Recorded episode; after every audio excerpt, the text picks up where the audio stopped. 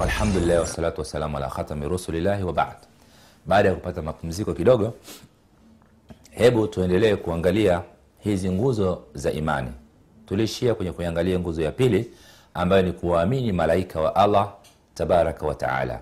Hawa ni viumbe vya allah wana, wana kazi maalumu.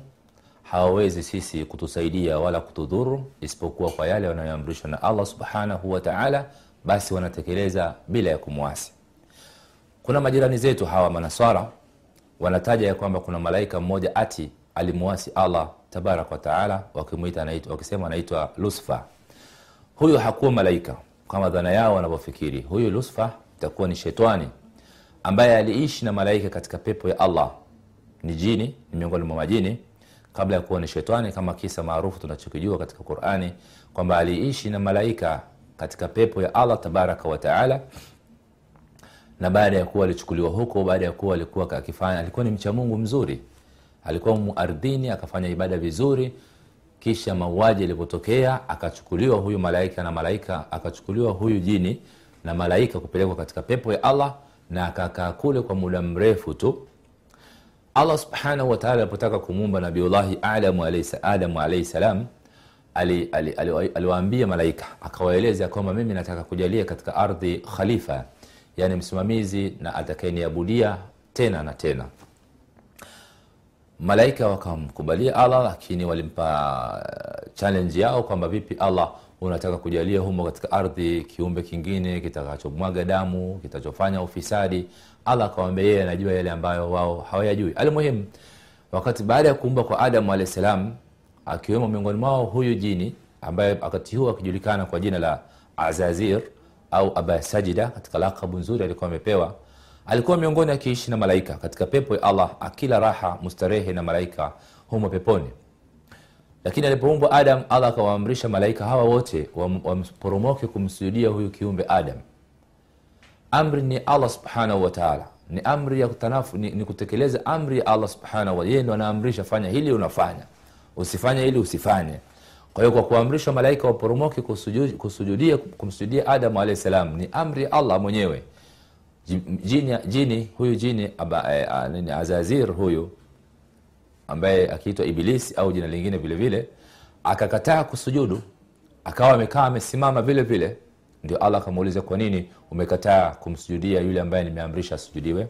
Akasema mimi ni mbora kuliko yeye. Umeniumba kwa moto yeye umeumba kwa udongo. Nani mbora akamwambia hapana ni amri yangu. Kwa hiyo kama umekataa wewe utakuwa ni rajim kwa maana utakuwa sheitani rajim kwa maana aliyewekwa mbali na rehma za allah. Hapo ndipo yule iblis au azazir au aba sajida alipopata jina la sheitan maana allah akamtoa katika rehma zake na akawa amemwingiza miongoni vya viumbe ambao watakaoadhibiwa kwa kosa la kutokumsujudia adam. Lakini hapa tunawaona malaika kwa utiifu wao na unyenyekevu wao kwa allah subhanahu wataala wakaporomoka wote kwa pamoja kumsujudia adam kutekeleza amri ya allah. Kwa hiyo huyu, huyu lusfa hakuwa ni katika katika malaika bali ni katika majini. Hao ndio malaika. Na wanakuja katika ardhi hizi na kubwa kabisa akiwa ni jibrilu alaihi salam na kama tulivyogusia katika hadithi yetu mashuhuri iliyotangulia ya umar bin alkhatabi ya kwamba alikuja, alikuja katika umbile la kibinadamu kuja kuwafundisha masahaba kupitia kwa mwalimu wao muhammad wasallam dini yao au dini hii ambayo leo sisi tunayo. Kwa hiyo hao malaika ni viumbe vya allah. Haifai kuwaomba haifai kunyenyekea kwa wao kwa maana ya kujidhalilisha kwa wao labda kutafuta rahma. Le hawa ni viumbe wa allah subhanahu wataala tunasema mamalaikatu alaihim ssalam amani iwe juu yao. Tunafundishwa na mtume sal llah sallam tuwaombee dua hii kwamba amani iwe juu yao. Tunasema hivyo kwa sababu hawa ni viumbe vya allah. Anaweza allah akafanya lolote juu yao lakini ni kwamba tunachojua hawa hawamwasi allah kwa hiyo watakuwa ni viumbe vya allah waliokuwa ni wabora.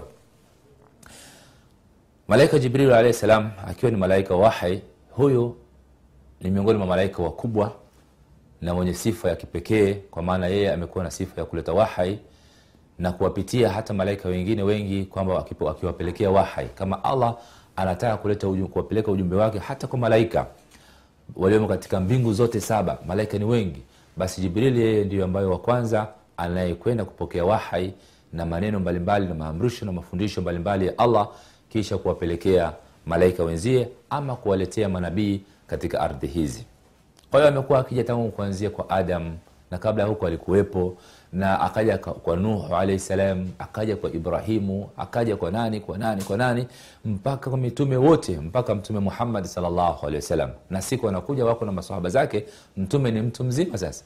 Lakini bado jibrili anaonekana kijana. Ile sifa ambayo tumeeleza pale mwanzo kwamba alionekana mtu mwenye nywele nyeusi kabisa.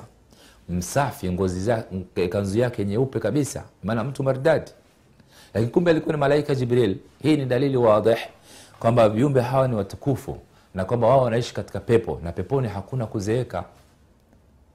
Kwa hiyo ana, ana, ana sifa kubwa hii jibril. Hebu fikiri ameanza kuleta wahai na alikuwepo kabla hata ya adam. Lakini aliumbwa na allah subhanahu wataala kwa hiyo alikuwa na mwanzo na watakuwa na mwisho. Kwa hiyo wao ni viumbe vya allah tabaraka wataala maana kwamba mwisho maana watakufa wote kama ilivyokuja katika baadhi ya mafundisho ya mtume salllahu alehi wasalama na kisha tuta viumbe wote hakuna kitakachobaki wadudu wote malaika majini wote watakufa. Kwa hiyo tutafufuliwa wote tena upya. Kwa hiyo mwisho wao malaika ni kwamba watakufa lakini na sisi vile vile tuna mwisho wetu tutakufa alafu tutafufuliwa. Almuhim hawa viumbe wa allah subhanahu wataala tusiwaombe. Huwezi ukakaa ukawa unaomba dua zako ukasema ya jibril ya mikail ya israfil anqidhni ewe jibrili ewe mikaili niokoeni katika majanga haya. Nileteni kheri. La bali utakuwa, utakuwa hapo umepelekea dua yako pasipo ndio. Bali hawa ni malaika wa allah. Sisi tunatakiwa kupeleka dua zetu kwa allah tabaraka wataala hapo ndipo tutakapokuwa tumetekeleza imani hii sahihi ya hawa malaika. Imani e, nguzo ya tatu ni kuamini wa kutubi yani kuamini kuna vitabu vya allah. Vitabu mashuhuri ambavyo tunavyo sisi baina ya mikono yetu ni taurat ya nabii musa alaihi salam kuna zabur ya nabii daudi alaihi salam kuna injili ya nabii isa alaihi salam na ni qurani au lfurqan kitabu chetu alichopewa mtume wetu muhammad salllahu alaihi wasallam. Hivi ni baadhi ya vitabu na huko nyuma zilikuja suhf kama ilivyokuja katika qurani fi suhfi ibrahima wa musa. Kwamba kuna maelezo yaliyokuja mwongozo mzuri ulikuwepo katika suhf yani baadhi ya karatasi au pamphlets maalumu yali- zilikuwa za mafundisho maalumu maalumu kulingana na kila nabii. Lakini kitabu kama vitabu vilikuja hivyo vinne mashuhuri na tunavyo na walikuwa navyo walikuwa kabla yetu lakini wakawa wamefanyia tahrif watabdil kwa maana walifanya ma- maongezo na mapunguzo. Na mpaka leo Manaswara tunawasikia tunawaona wanakaa kila mwaka wakitoa toleo jipya toleo jipya toleo jipya la injili. Huku ni kuonyesha wanasahihisha baadhi ya mambo kwa akili zao bila kuwa na wahi kutokuwa na nabii wa mwenyezi mungu. Matokeo yake wanajipoteza wanazidi kujipoteza na wanazidi kujipoteza au kukadhibikiwa na allah kama walivyo mayahudi. Kitabu chenyewe wamekitupa kabisa wanachukua yale ambayo yanawaridhisha wao katika nafsi zao. Kilichokibaki ni kitabu kitukufu ni qurani ambayo haina chapa ya zamani wala chapa mpya ni kitabu pekee kabisa. Ni kitabu ambacho allah subhanahu wataala amechukua dhamana ya kukihifadhi. Kwa hiyo ni mwongozo wa mwisho ambao ndani yake una maelezo yaliyokuwemo katika torati yaliyokuwemo katika zaburi na yaliyokuwemo katika injili na nyongeza ambayo imejumlisha yote kwa pamoja na kuwa ni qurani. Hichi ni kitabu cha allah ambacho leo tunacho katika mikono yetu. Ni mwongozo sahihi. Ni mwongozo wa maisha ya mwanadamu maisha ya leo na kesho mpaka siku ya kiama mpaka peponi huku kutakuwaje? Kuna maelezo mazuri kabisa yenye utamu wa kila aina kutueleza jinsi usahihi wa mambo ulivyokuwa. Ni kitabu cha historia kwa maana inaelezea historia zilizokuwa nyuma. Ni kitabu cha science ni kitabu cha biolojia ni kitabu cha chemistry kemia ni kitabu cha lugha. Yaani kama wasomi wa lugha ya kiswahili eh, lugha ya kiarabu wanaposoma lugha ya kiarabu hata ikiwa ni katika vyuo vikuu vya kiislamu marji yao ya asil ni quran. Utasoma somo fulani la nahau kwa mfano mtu atatunga ibara yake anaambiwa ibara hii pengine sio sahihi.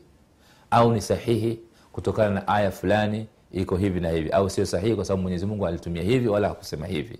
Kwa hiyo hata wanachuoni madoktora wakubwa katika malinguistic wana wasomi wakubwa wa lugha ya kiarabu wakirejea katika mtiririko wa aya za qurani wanapata ladha wanapata usahihi wa mafundisho yao ambayo yamo ndani ya quran kwa hivyo tunachotakiwa sisi ni kuamini hivi vitabu ambavyo tumepewa na allah subhanahu wataala ambayo ndani yake ni mwongozo sahihi.